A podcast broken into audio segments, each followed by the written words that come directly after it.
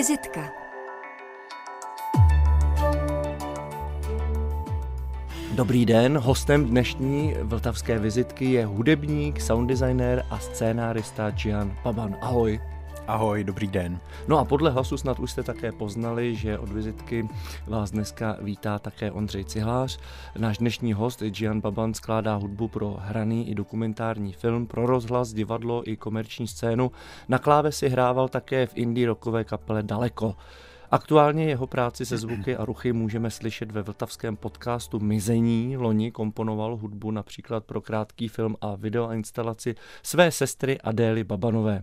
Video a instalace se jmenuje Zákon času a vystavená byla v galerii Rudolfinum v rámci projektu Shifted Realities. V roce 2021 skládal pro ukrajinský hraný film Butterfly Vision s českou koprodukcí, který měl v roce 2022 světovou premiéru na mezinárodním festivalu eh, filmovém festivalu v Cannes. Je také autorem hudby pro celovečerní dokumentární film Evy Powerové Sféra z českého rybolovu. No a Gian Baban studoval na Filozofické fakultě Univerzity Karlovy knihovnictví a také scénáristiku na FAMu. Jako scénárista píše pro film, divadlo a komiksy. Komiksový román Drak nikdy nespí, scénář vznikl společně s Vojtěchem Maškem, o ilustrace se postaral Jiří Grus, byl v roce 2019 přeložen do francouzštiny a vyšel v belgicko-francouzském nakladatelství Kasterman. Mimochodem, eh, protože, a k tomu se dostaneme, taky máte, eh, máš exotické kořeny, tak by mě zajímalo, jestli jsi frančtinář. Uh, ne, to ne. Moje, moje sestry jsou a moje mm. maminka je, ale, ale já ne. Tak trochu rozumím základy, ale, ale nejsem. Takže tady na tenhle ten překlad si nedohlížel? Ne, ne. Nikoliv. Nicméně pokračujeme dál. Za scénáře ke komiksovým románům dostal náš dnešní host Jan Baban sám, anebo se spoluautory Jiřím Grusem nebo Vojtěchem Maškem několik ocenění Muriel. Například v roce 2021 Zarváčov 1, což je komiks postavený z části na fikci a z části na autentické orální historii pamětníků generace, která objevovala staré město Pražské tak, jak už žádná generace po nich nedokáže ani nemůže.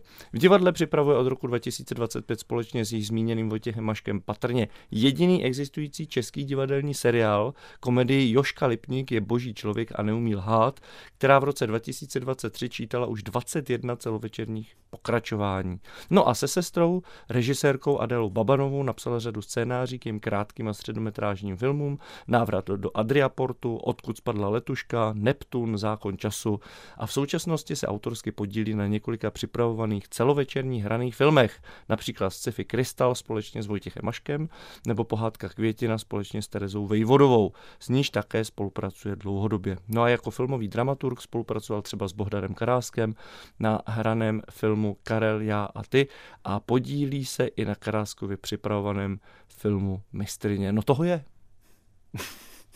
Toho je, přesto mám pocit, že v tom šíleném výčtu jsme ještě na něco zapomněli. Já myslím, že, že ne, ne. Že, že to je ne, že to je to hlavní. Asi. Dobře, já jsem zmínil, že právě aktuálně, eh, chtěl jsem říct, promítaný podcast Mizení scénaristy Matěje Samce a i zmíněného režiséra Bohdana Karáska, který ostatně byl v naší vizice včera, takže chcete-li si o tomto podcastu více poslechnout, tak si v, naším, v naší i-audiotéce eh, dohledejte tento včerejší díl. Eh, nicméně na tomto vlastně takovém strhujícím podcastu, určitém řekněme, dalo by se říct, psychotrilleru mizení, si se podílel naopak jako sound designer. A eh, my si z něj pustíme krátkou ukázku. Mě by jenom zajímalo, ještě než si ji pustíme, eh, jestli eh, vlastně ty jako scénárista jsi schopný přepnout v podstatě v uvozovkách pouze do sound designéra a nemáš tendenci třeba to nějakým způsobem dramaturgicky taky korigovat? No, Eh, záleží vlastně na, na povaze toho textu. Eh, někdy jo, někdy se tomu nevyhnu, ale jindy, eh, když ten text je dostatečně sevřený, hutný a mm, táhne sám, má, má svůj vlastní prout, tak ani tu potřebu nemám a naopak si myslím, že ta dramaturgie pak pomáhá vlastně tomu zvuku, protože uh, se snažím jít po tom příběhu a, a číst mezi řádky a říkat si, co, co, tam, uh, co tam třeba chybí. v tom, v té v zvukové složce, čím, čím by se tomu mohlo pomoct, ale, ale pomoct, opravdu pomoct a ne tak, že, že něco buď ilustrujeme, nebo něco, tvoříme něco, co v tom textu není. Mm-hmm. Takže si myslím, že ta dram, dramaturgie potom se mi hodí a vlastně se proloupne tedy do té práce, řekněme, hudební, sound designerské. Tak jak se to stalo právě teď, tedy u zmíněného podcastu Mizení, který je k poslechu mimochodem na vltava.rozhlas.cz, takže ten si naši posluchači můžete ideálně až po této vizitce pustit eh, vlastně v eh, té eh, nabídce všech dílů, které jsou k dispozici. No a já bych právě teď poprosil do zvukové režie u krátkou ukázku. Sešli jste se někdy? Nebudu už odpovídat. Věděl jste od začátku, s kým si píšete? Podle všeho věděl. Podle jakého všeho? Věděl to on? Kluk je nezvěstný. Myslíte si, že ho někde vězním? Mám důvod si to myslet? Pokud máte pravdu. Znamená to, že čím díl mě tu budete držet, tím dřív umře hlady. Ne? Nebo žízní, řekněme, že žízní. Jestli si myslíte, že si tím ale řečma nějak pomáháte k tomu, abych vás pustil, tak to si teda myslíte špatně. Nemyslím. Prostě Tady zůstanu. Třeba vám něco řeknu. Vlastně mám něco na srdci možná. Mohl byste mi donést kafe? Kafe? Mm, a něco sladkého? Krásány třeba? Ale veganskou verzi, jestli smím prosit. Smím? Šlo by to? Čokoládovou rolku. Jo, radši rolku. Miluju čokoládovou rolku s oříškovou polevou, to je moje, to mi opravdu moc chutná. Nebo víte co, doneste obojí. Obojí. Vemte toho víc, palmový list nebo tyhle věci, vyberu si, až to přinesete podle vzhledu. Kávu normální, bez té diskotéky kolem, teplý rostlinný mlíko, ale zvlášť, ne, že to do toho smrdnou, já jsem vegan, to jste pochopil, neskoušejte mě oblafnout, poznám i stopový prvky mlíka.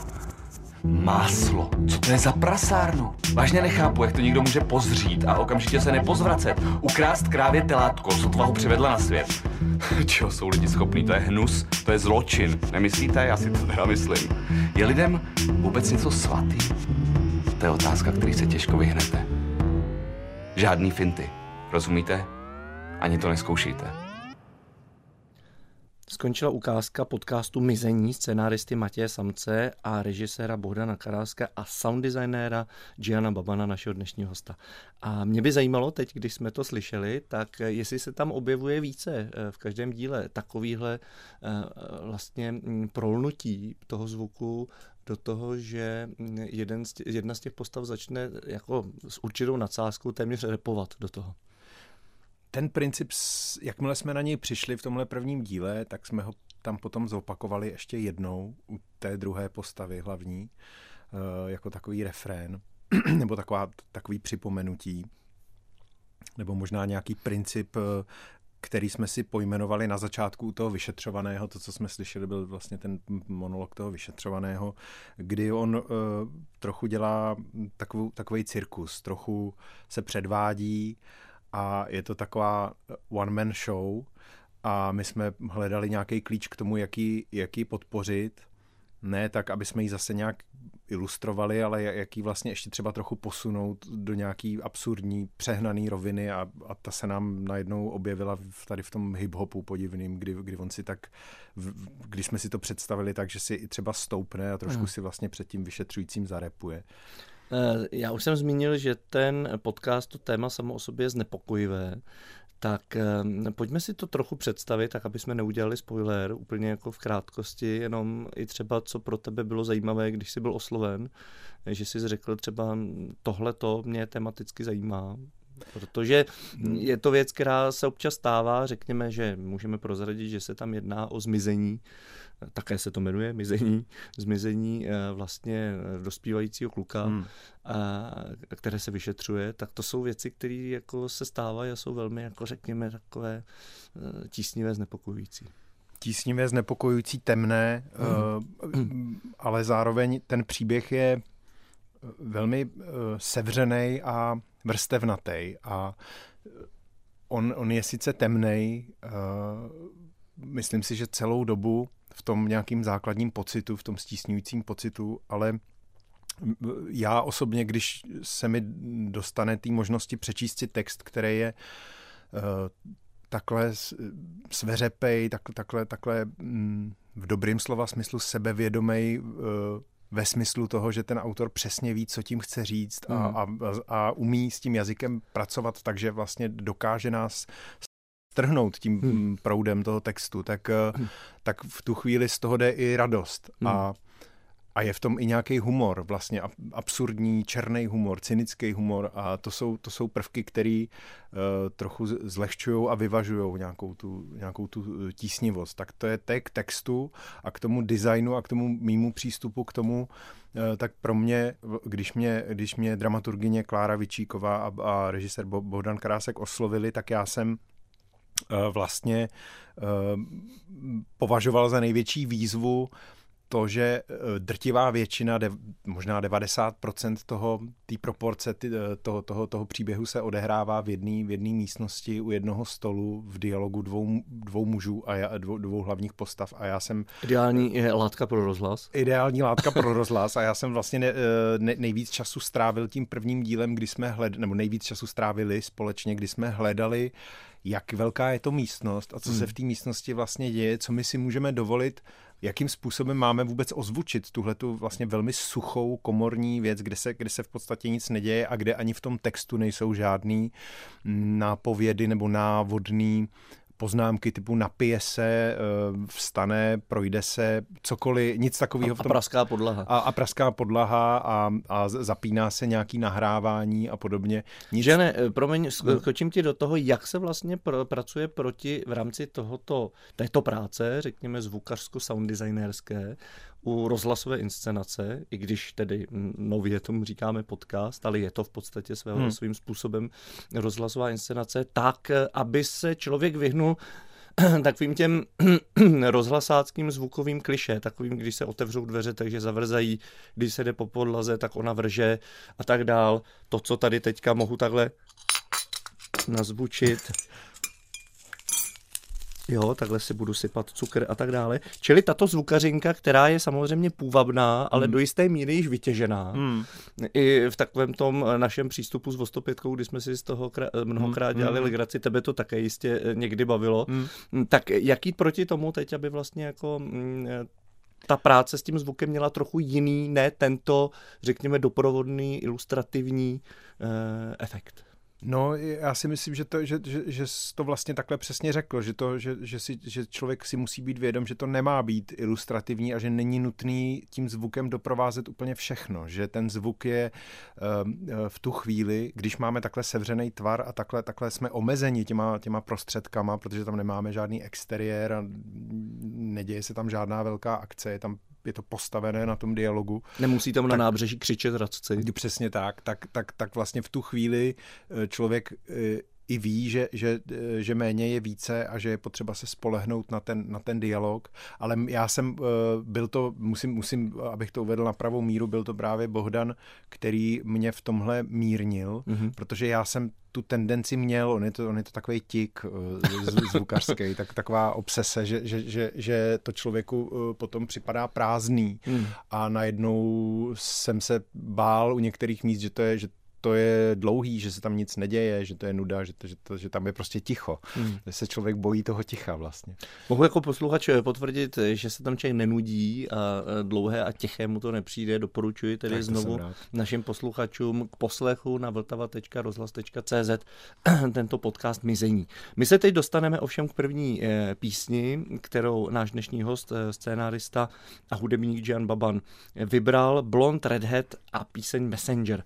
Tak pojďme si říci, o koho jde a mm, vlastně jak jsi na tuto hudbu přišel a proč jsi vybral? No, ty, já mám tu kapelu rád a, a, ta, a je zároveň tahle píseň specifická tím, že, že jim tam hostuje další můj oblíbený zpěvák David Sylvian a tak je to taková hezká kombinace. Posloucháme dlouho, je to taková z, z, poměrně už star, starší věc, zasutá a je pěkná. Tak vysouváme teď do vltavského éteru. Během této písně i během dalšího hovoru samozřejmě můžete všechny otázky na našeho dnešního hosta Giana Babana, které vás napadnou, poslat na e-mail vizitka rozhlas.cz. S Gianem Babanem si tady povídáme v mezihře eh, písně Messenger kapely Blond Redhead, což jsme se shodli, že buď to teda eh, blondětá zrská nebo blondětý zrzek, nevíme, nedopátrali jsme se, eh, kam ten název té kapely míří. Nicméně tu kapelu tvoří dvojčata, italové a japonská zpěvačka. A vlastně by mě zajímalo, vzhledem ke komiksu, eh, kterému se také jako scénárista velmi aktivně věnuješ. Eh, jestli jsi byl v Japonsku, protože to je země komiksu zaslíbená. Byl a byl jsem tam na svatební cestě. Byli jsme tam na svatební cestě naší mm-hmm. se ženou a eh, předtím, několik let předtím jsme byli v Jižní Koreji, na, eh, kde jsme byli s kolegou, spolu scenáristou, kamarádem Vojtou Maškem, kam jsme byli pozvaní Českým centrem na komiksový festival. A taky je tam komiks takhle A tam je komiks, tam je komiks jiný. úplně stejně, stejně, vlastně je to, je to stejná kultura komiksová. Jo. Eh, Eh, říkají tomu uh, nějak trochu jinak, uh, nebo mají, mají nějaký jiný žánr toho, toho komiksu uspůsobeného těm, těm obrovským telefonům, těm Samsungovým pádlům.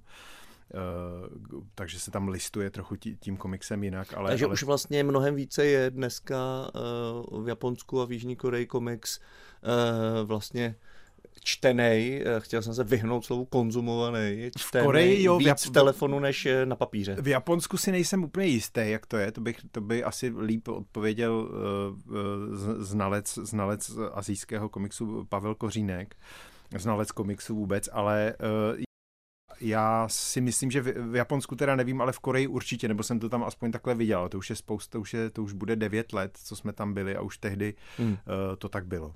No, pojďme od toho, eh, tedy média, od, od papíru hmm. nebo od telefonu k tomu obsahu. Je pro tebe ten uh, japonsko-korejský komiks v něčem inspirací? Uh, určitě jo. V, v tom, jak je, je žánrovej, jak, jak možná z našeho pohledu třeba přehnaně eh, krvavej nebo jak by se řeklo Bčkovej eh, v mnoha ohledech, ale zároveň eh, si myslím, že, že, že je nutný se, se aspoň těma nejslavnějšíma dílama as, aspoň, aspoň jednou, i, i kdyby to člověka nebavilo, prolistovat a podívat se na to, jak, jaký je to myšlení zatím, protože zatím je nějaký myšlení a to je Že on je částečně i dost vlastně sexuální, erotický. Možná by se dalo říct, že to je v podstatě skoro porno. No, ale e, jako jo, ale tak to je zase věc toho žánru, že těch žánrů tam mají taky spoustu a, a, a některý, některý ty manga jsou, jsou takový hodně odvážný nebo, nebo vyloženě takhle orientovaný, ale některý, některý ne, jako je to, je tam, je tam i víc komiksů, jako by takových těch, jako jak u nás se říká graf, e, graphic novel, nebo v Evropě, jako hmm. ten, ten žánr toho komiksového románu, tak to tam je taky. Ale zvláštní na tom je, že, že přestože to jsou komiksové velmoci, tak eh, ty, ty komiksové romány, to znamená vlastně autorský komiks, je, je tam podobně minoritní jako, jako všude v Evropě, všude hmm. na světě. I když taky se říká, že třeba ve Francii, ve Španělsku je komiks silnější, jako řekněme, má, silnější zastoupení než u nás. To, to, to určitě jo, ale pořád vlastně, když pak člověka zajímají opravdu nějaký takový, řekněme, autor, prostě autorský díla, autorský nějaký výpovědi nebo příběhy, uh, tak uh, to je pořád spíš minoritní záležitost. Hmm. Jane, ty jsi říkal, že jsi v Japonsku byl uh, se svou ženou na svatební cestě. Uh, já jsem tady už mnohokrát uh, zmiňoval tvé křestní jméno Jian, uh, které samozřejmě se váže k tomu, že kořeny tvého tatínka míří do Bagdádu, do Iráku a zajímalo by mě vlastně, jestli ty sám si také šel tou cestou jako tví rodiče, že si dal svým dětem jméno, které míří tady do tohoto arabského světa tvých předků. A Aha. jestli si s tím si neužil trochu peklo eh, s takovým jménem? Uh, já jsem si s tím peklo trochu užil na základní škole, uh, protože jsem vyrůstal v 80. letech a ta naše základka byla sídlišťová základka, taková hodně... hodně Gianu tam nebylo příliš. Hodně divoká, Gianu tam moc nebylo. A pak už se to začalo zlepšovat. Hmm. Uh, to, co mě... Uh, Peklo znamená teda vlastně takový ten výsměch za tu, uh, za tu odlišnost. Taková, taková jako leh, leh, lehce šikana, takový lehký kouř, někdy, někdy, někdy i tvrdší kouř, ale tak to, to patřilo ke koloritu té základky. Ně, hmm. nějak, nějak jsem to přežil. Eh, no, vlastně, a, nebo, no a co svým dětem? Eh, eh, ris, riskuješ podobný přístup a, jejich okolí? U, u staršího syna jsem zariskoval, jsme zariskovali, protože jsme mu dali jméno Yusuf, mhm. což je vlastně arabská varianta Josefa. My jsme nechtěli žádné muslimské jméno, protože islám v rodině jsme neměli. A, ani v předchozích generacích tedy? A, a ani, tedy myslím u, u tatínka, uh, uh, tatínek byl spíše, bych řekl, odpůrce mm-hmm. náboženství obecně. Uh, takže to, jsem, to jsme určitě nechtěli, ale tento jméno je Josef, Josefa máme v rodině v mnoha, v mnoha podobách u, u, star, u starších generací a, a Yusuf byl zase můj strýc, tátův, tátův bratr, takže hmm. se mhm. to tak spojilo, že, jsme, že máme Josefa, ale, ale v arabské verzi. Uh, OK, to chápu, tak eh, tam ta, řekněme, uh, jako extrémní odlišnost od těch men nic, nic standardních není, není příliš ne, velká. Ne, ne, to jsme mu nechtěli způsobit. Druhé jméno je tedy už standardní. Druhé jméno je Alois, Lojzíček. Aha, no tak vydat, tak to je zase jméno mého otce, tak to s tím mám také eh, docela těsný kontakt.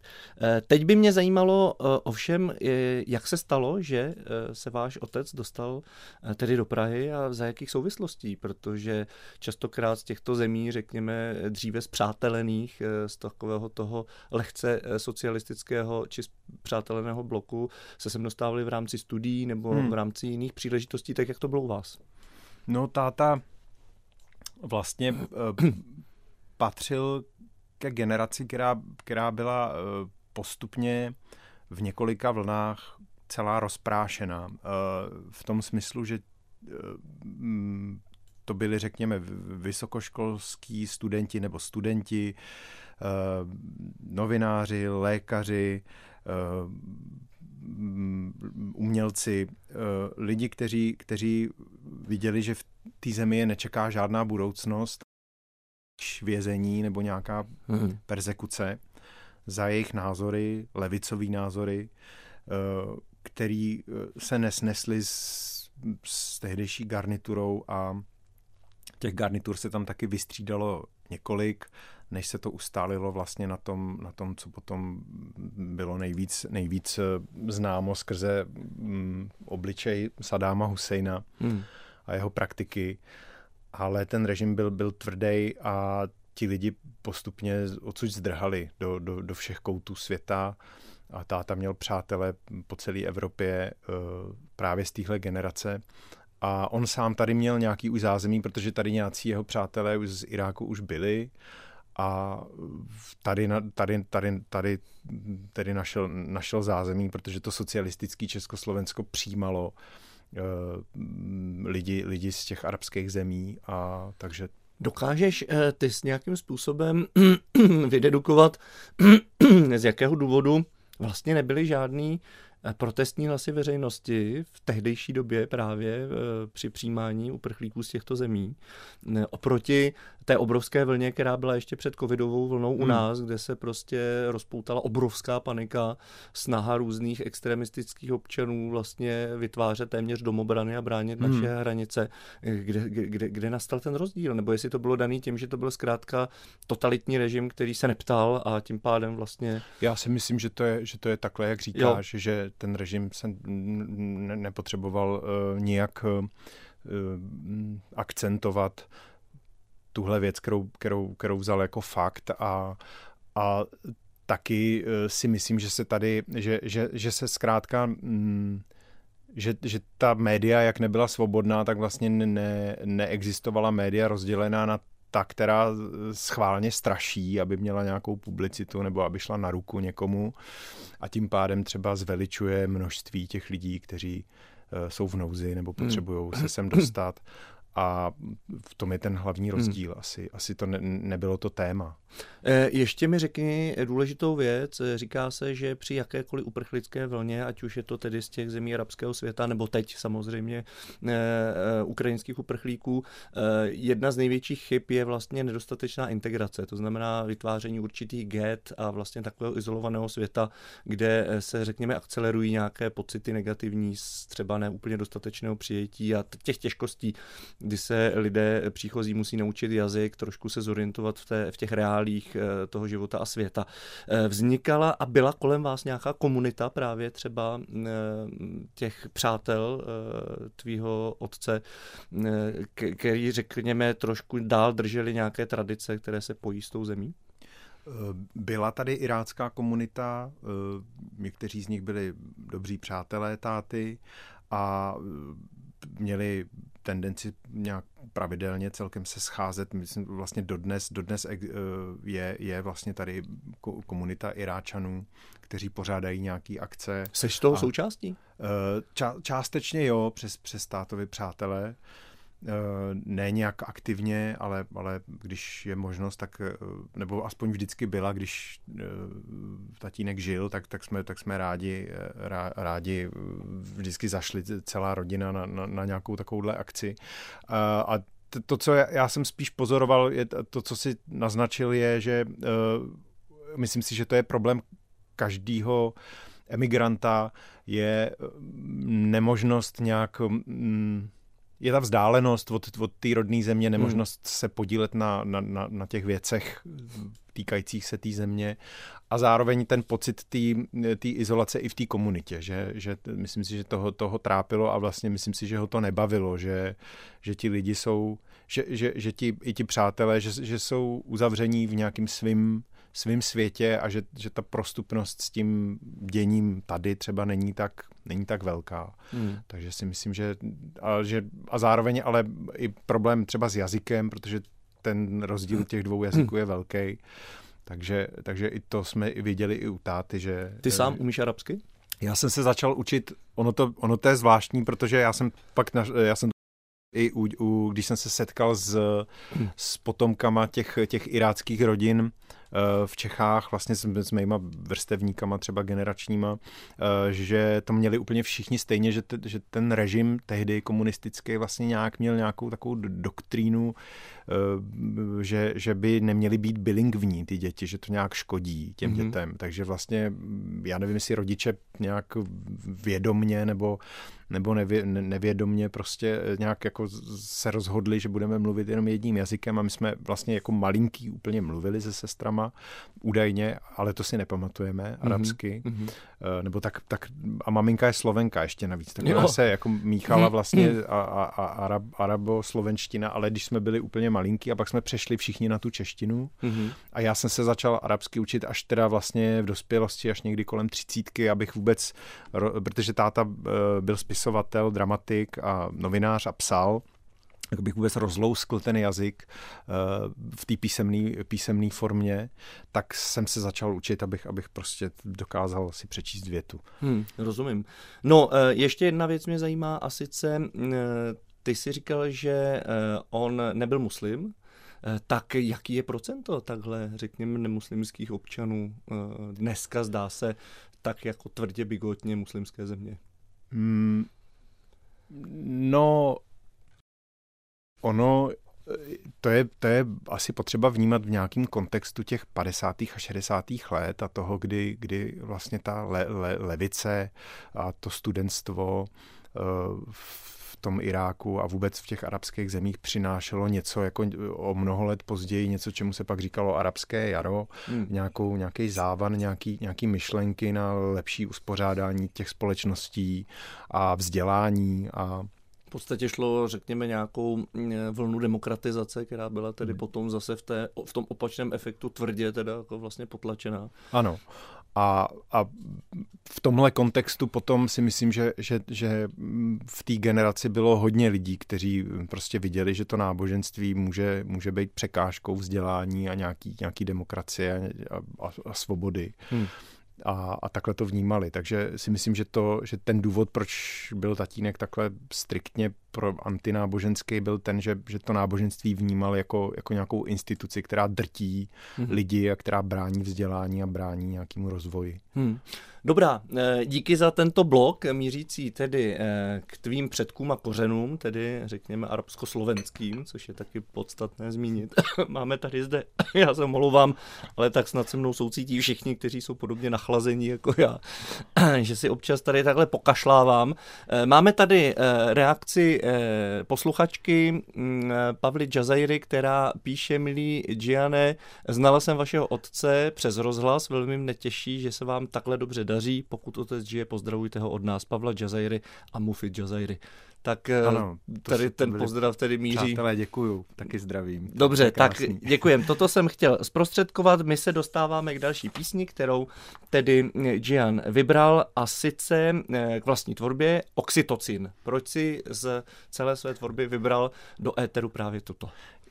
Já jsem se poslední ty covidové roky zabýval Eh, nebo takhle, už, ně, už několik let dělám eh, částečně eh, hudbu pro, film, pro filmy a z těch hudeb vždycky jsou nějaký odpadky, něco, co se do těch filmů nevejde a jak byly ty, ty rok, pár let v té v izolaci, nebo tak všechno bylo takový utlumený, tak najednou byl čas a já jsem se prohrabával těmi, těmi, těmi odpadky a, vlastně jsem je začal nějak si přetvářet a, a nějak, nějak um, se jim znovu, znovu jima zaobírat a postupně se mi to rozrostlo na takový album pro neexistující film. Uh, a soundtrack filmu, který ještě nebyl natočen. Takže, takže vlastně jsem začal, a pak jsem zjistil, že to je vlastně album a začal jsem si to dávat dohromady tímto způsobem jako takový pravidlo, že vlastně se tam nesmí objevit žádná hudba, která se někde předtím objevila v nějakým z těch filmů, na kterých jsem se měl možnost podílet a tohle je jedna z těch hudeb, která prostě tak vznikla jako Aranže smyčců měla na starosti a housle Anna Štěpánová, violončilo František Kroupa, autorem je tedy náš dnešní host Jan Baban a vaše dotazy směřujte eh, sem k nám do studia prostřednictvím e-mailu vizitka zavináč rozhlas.cz.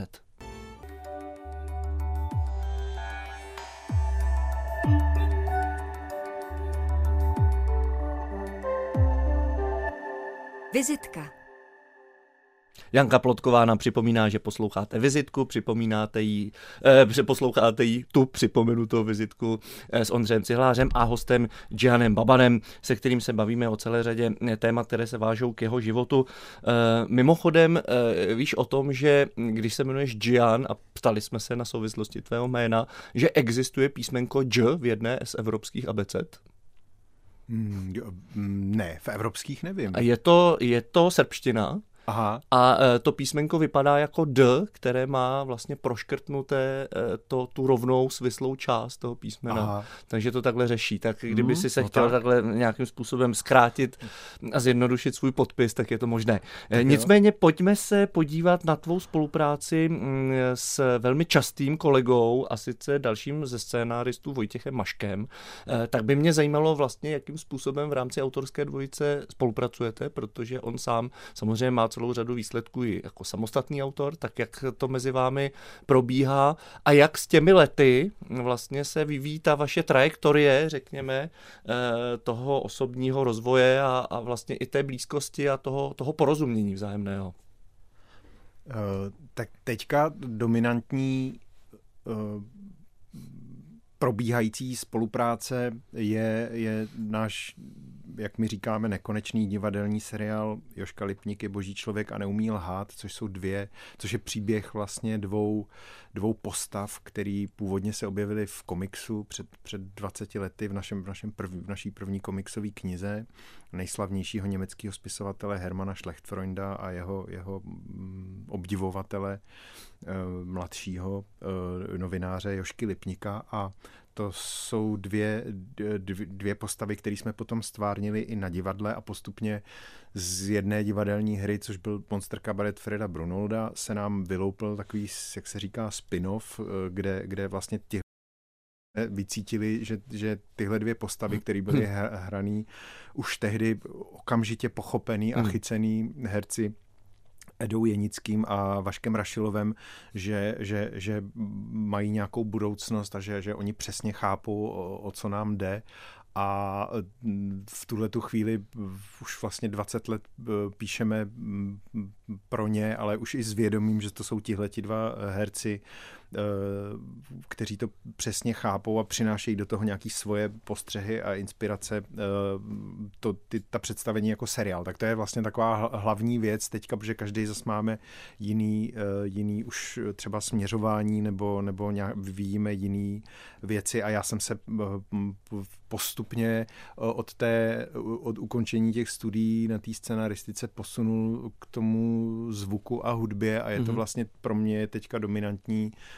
tohle, protože je to i něco, čím se živím, což u těch scénářů tak možný není. Hmm. No, eh, ty jsi taky někde zmínil, že eh, vlastně v době, kdy jsi končil studia na FAMu a tak dál, eh, zkrátka před pár lety tady ještě nebyla, řekněme, tak silná ta scéna těch generačních producentů, kteří by byli schopni, řekněme, už v té době, tehdejší vlastně, sehnat dostatečné peníze a podporu na realizaci vlastně těch scénářů scénářů, eh, které byly, tak máš pocit, že tady je vlastně nějaký, řekněme, okruh, řekněme, teď to trošku zdramatizuju, ale řekněme ztracených scénáristů, kteří vlastně neměli možnost toho eh, brzkého debitu, řekněme, směřujícího k celovečernímu filmu, hmm. na rozdíl od těch dnešních mladých, kteří zkrátka vlastně najednou po překonání tady řekněme, této díry hmm. Eh, vlastně jako vyplňují ten prostor a vyplňují ho velmi zajímavou tvorbou s, s tím souhlasím, jenom si nemyslím, a, a nevím to zase ale až tak podrobně, že o, o generaci mladší tvůrci, kteří vyjdou z té školy a buď už uh, připravují celovečerní film nebo, nebo s ním chtějí, chtějí absolvovat, takže uh, jako, jako svůj hraný debit, že to mají o tolik jednodušší, nebo že těch Eh, takzvaně dobrých producentů, kteří vědí, že chtějí dělat film, chtějí se mu věnovat, umí na něj sehnat prostředky, je nějak výrazně víc. Eh, ale, ale slýchám to, že, že, že jsou a že, že, že, to, že to zkrátka jde udělat hmm. ten film, přestože má nějaký výrazný limity co do komornosti, co do požadavku na počet postav a, a, a, a množství peněz, který se dá na, na film sehnat. Um, ale já si myslím, že, že eh, z, z mojí generace lidí, kteří byli třeba na té famu eh, s námi nebo nad námi, pod námi, nás jsme, kdo jsme uh, o ten film nějak bojovali hmm. uh, mnoho let a, a zažili si hodně zmaru, který byl způsobený tím, že, že možná ale i třeba našima představama o tom, že, že, že ta škola se nevěnovala tolik tomu, co vůbec v té republice lze, co je vůbec možný vlastně mm-hmm. napsat, aby se to dalo zrealizovat. Takže na to člověk si musel pak přijít sám a já se přiznám, že jsem vlastně po té škole eh, byl postupně, tak eh, jak se mi nedařilo vlastně zrealizovat ty látky, které jsme vyvíjeli často právě s Vojtou Maškem, takže jsem byl, se cítil od toho eh, filmového prostředí víc a víc odmršťovaný mm-hmm. pryč do nějaký, i z nějaký potřeby se živit. Uh, takže jsem postupně se vlastně vyučil tím zvukařem a, a, a začal se víc věnovat tomu zvuku jako nějaký svojí dominantní profesi. Ale také skládání, řekněme, abychom zvuku to také a hudbě, ano, zvuku, zvuku a hudbě. hudbě. Eh, dalším eh, zajímavým spolupracovníkem eh, tvým častým je Jiří Grus. Tak na jakou, řekněme, na jaký váš výsledek tak nejradši vzpomínáš, který ti přijde a můžeme ho doporučit taky posluchačům? Ne, nejradši určitě, my jsme spolu udělali dvě alba, jako, jako celý knihy a pak jsme loni, loni realizovali příběhy rychlých šípů do, do vida, souborného vydání, který, který Albatros připravil. Eh, vlastně všech těch eh, eh, rychlošípáckých komiksů, mm-hmm. tak to byly vlastně naše tři takové hlavní spolupráce. A z těch a autorských? Z těch, z těch, z těch autorských vlastně mm-hmm. nejraději vzpomínám na tu první a to bylo ve stínu šumavských vozdů. To, by to Fenomenální byla... příběh Olče Trhenda, který se setká na příběh Šumavě Trhenda, ano. s Boženou Němcovou. Ano. To jsem jako naprosto tím byl fascinován. Na, nápad, nápad vzešel, nápad nebyl náš, nápad vzešel, to musím jenom říct, vzeš, vzešel od spisovatele Stanislava Komárka, který, hmm. který vlastně tuhle tu půvabnou, eh, půvabnou parodii eh, vsunul do, do svého románu Mandaríni, kde se to objevuje mm-hmm. jako, mm-hmm. jako samozřejmě. My jsme to potom adaptovali. Pro no důležité komiks. je, že v šumavských vozdech Olčetren konečně dospěje Ano. Stane se z něj muž, eh, takže to je tedy dobré. Eh, je skvělé, že mu u toho asistovala Božena Němcová, což je tedy taky perfektní, že tady došlo k tomuhle tomu propojení. My se teďka propojíme s hudbou. Další mm, z písní, kterou si vybral, je How Not to Drown od Roberta Smithe, Smise z The Cure a hudebnicí Cheevers, Churches. Tak kde jsi toto vyhrabal?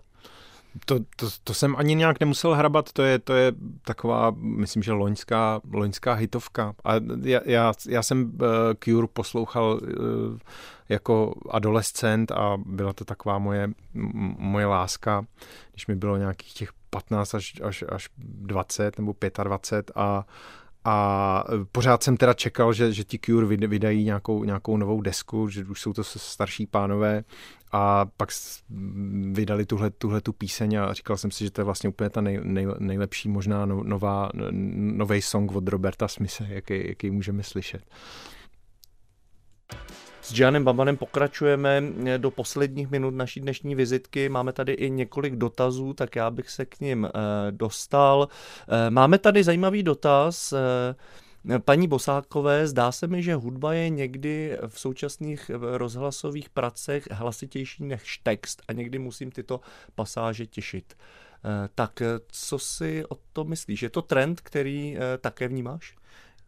Já aspoň co můžu říct k tomu, k těm svým spolupracem v rozhlase, protože nejsem tady kmenový designer nebo zvukař, Eh, ale tak, jak jsem, eh, jak chápu tu rozhlasovou kulturu, tak si myslím, že, že, že, že všichni rozhlasoví zvukaři, který jsem poznal vlastně tohle a, a režiséři tohle ne, nechtějí a, a vlastně tu hudbu a, a všechny zvuky, eh, to, to mluvené slovo je zkrátka, musí být nejvíc nahlas a nejsem si toho vědom, ale myslím si, že to může souviset s tím, že se třeba celkově oproti nějakým minulým letům zvedly ty možná ty hlasitostní hladiny, nebo je to možná digitálním poslechem, netuším. Že hmm. je možný, že to celkově je třeba malinko víc nahlas, než, než bývalo a proto, to, proto potom vyleze i ta hudba. Ale hmm. myslím si, že vždycky se upřednostňuje mluvený slovo. Díky, máme tady další dotaz, eh, v tomto případě od posluchače Martina Kuriše. Dobrý den, rád bych pozdravil vašeho hosta, popřál mu vše dobré a zeptal bych se, jsem výtvarník, kreslím a maluji, má tvorba narrativní, vytvářím malováním i knihy. Dosud jsem je vydával sám, ale nemají takřka žádný ohlas. Nyní jsem v procesu vzniku nové knihy, která se blíží komiksu. Mohl bych se zeptat, jestli je možná spolupráce s nějakým scénáristou na dokončení příběhu a jeho prezentace formou komiksu pro nějaké nakladatelství? Děkuji za odpověď. No, já si myslím, že, že eh, to, co eh, přiměje nakladatele k tomu, aby vydal eh, komiks, je hmm. především to výtvarno. Mm-hmm. A pak až ve druhém plánu příběh. Takže já myslím, že pokud je pán výtvarník, takže by bylo nejlepší, kdyby zkusil oslovit přímo nakladatele a od nich se rovnou dozvěděli, jestli to podle nich má nějaký potenciál na vydání, jestli by měli o to nějaký zájem a tady těch nakladatelů, kteří se zabývají komiksem, autorským komiksem není tolik.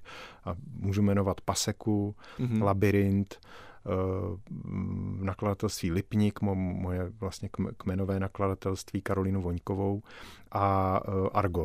Mm-hmm. A mhm. možná jsou ještě další, teď mě nenapadají a to si myslím, že že je asi všechno. Dobře, ale tak jako rozhodně oslovit tyto nakladatele, oslovit tyto nakladatele pro nějakou zkusit, konzultaci ano. je dobrá rada. Ano, myslím Dobře. si, že jo. Fajn. Eh, pojďme se ještě teď, a máme na to posledních opravdu pár minut, jenom podívat na e, mimořádné náměty, které jste zpracovali v různých e, krátkometrážních, nejčastěji filmech se svou sestrou Adelou Babanovou, například je to návrat do Adriaportu, kde jste řešili neuvěřitelný námět skutečného projektu, tedy nerealizovaného tunelu, který navrhl a propočítal český profesor ekonomie Karel Žlá Drábek v roce 68, který pod Alpami měl tedy spojit tunelem eh, Českou, Československou republiku tenkrát s Jadranem mm-hmm. a z vytěžené horniny vytvořit vlastně umělý ostrov, ano. který by tam byl. Nebo dokonce odkud spadla letuška, tam eh, si měl na starosti scénář, což bylo také mm. kuriozní naprosto a sice při letecké katastrofě přežila pád z výšky 10 kilometrů mm-hmm. jugoslávská letuška. Mm-hmm. Nebo Neptun, což je zase taková vlastně vlastně jako námět eh, nalezení beden s neznámým obsahem v jednom z jezer na Šumavě, což byla vlastně první dezinformace, mm-hmm. pravděpodobně tenkrát tedy komunistického režimu, ta, která vlastně celoplošně nás nějakým způsobem zasáhla a celá řada mm-hmm. dalších mm-hmm. prostě snímků, zákon času a tak dále. Tak by mě zajímalo vlastně při těchto námětech, což jsou vlastně častokrát takové kuriozity, co tě na nich ve spolupráci se sestrou nejvíce baví, protože vy si dost pohráváte vlastně s tím, že vkládáte do těch reálných příběhů eh, a kaus vlastně takové jako vlastně eh, vsunuté, řekněme, postavy a mm-hmm. dál rozvíjíte, hm, řekněme, tu dezinformaci nebo, nebo tu, ve volné tvorbě tyhle ty kuriozní věci. Tak co vás na tom baví? Kde to berete, tyhle ty příběhy? No, tak to tak člověku, člověku přijde už nějakým, nějakým nastavením, který, který, který i sdílíme právě s Vojtou Maškem. Je to, je to takový, taková představa nějakých paralelních dějin, paralelní historie, kdy, kdy, kdy, kdy prostě si představujeme vlastně věci, které se reálně staly, ale, ale představujeme si je třeba s jiným koncem, dopadly jinak, stalo se tam něco trochu jinak. A to, co s Adelkou jsme rozvíjeli vlastně v těch, v těch jejich filmech je, nebo našich je, je je právě eh, ta, to téma té manipulace, té manipulace historie, manipulace lidské paměti, hmm. nespolehlivost lid, lidské paměti a, a, a subjektivnost prožívání nějakých, nějakých událostí. Takže to, to, jsou, to jsou takový nějaký, ně, nějaký pocitový uh, pocitama uchopovaný témata a tyhle ty skutečné události k nám, na, nám dobře slouží jako, jako nějaký odrazový můstky k rozvíjení nějakého imaginárního světa. Hmm. No, dost imaginární byl právě ten projekt toho tunelu pod Alpami, který nás zaujal také s 105, ale eh, máš pocit, že skutečně eh, jako tam byla aspoň eh, jako špetka eh, jako řekněme, víry, že by se ten projekt mohl zrealizovat? Já Přeci si myslím, jenom... že u těch, u, těch, u těch tvůrců toho tunelu a pak u toho mm, pro, uh, projektanta, který se teďka, si nevím, jestli si budu, budu uh, dobře vybavovat, tvr, pan Tvrzník, tuším, nebo nějak, nějak takhle, pardon, to, to si přesně nevybavím, ale to je pán, se kterým jsme se i setkali, který nám tam dokonce zahrál takovou malou roličku v tom, v tom našem fik, fiktivním dokumentu. Myslím si, že tito, tito pánové uh, věřili v proveditelnost i e- ekonomickou výnosnost hmm. takovýhle me- megalomanský stavby. je možný vůbec přemýšlet, že tenkrát v době, kdy byla Evropa rozdělená železnou oponou, by jsme pod vlastně západní stát, pod Rakouskem, si jen tak začali jako kutat tunel se kterým bychom jako vyjeli u Jadranu. Tak oni trochu podle mě spoléhali na to, že to Rakousko sice je západní stát, ale tak takový všelijaký eh, v té době, tak, tak eh, že, že, že, by, že by to třeba šlo se nějak dohodnout. Ale myslím si, že tam, že tam že měli nějaký prostě ekonomický ukazatele, že to pro všechny ty země bude hrozně výhodný. no, nevyšlo to. Nevyšlo to. Nevyšlo to. Nemáme, nemáme moře. Stále ho nemáme, stále jezdíme tedy horem. Eh, každopádně teď už musíme končit. Pojďme si říct si poslední věc. Chystáte mm, pro dvojku na konec ledna, proč je Max taková. Eh, tak mm, kdy to bude? Eh, já přesně nevím, se přiznám, myslím si, že někdy na konci ledna má být, má být premiéra. Čekám, čekám právě teďka na informaci, nevím, jestli 28 nebo 29, nějak, nějak takhle by měla být premiéra. To je, to je hra taková víc, víc eh, pro, pro mládež, eh, o, o dívce, která byla vlastně tak trochu unesená, zmanipulovaná umělou inteligencí. Uh, Gianne, musíme končit. Uh, rozloučíme se tvou uh, písní nebo melodií Soda. Děkuji moc za tvou návštěvu a ať se ti ve všem daří. Děkuji moc, díky uh, posluchačům taky. Od mikrofonu se loučí Ondřej Cihlář.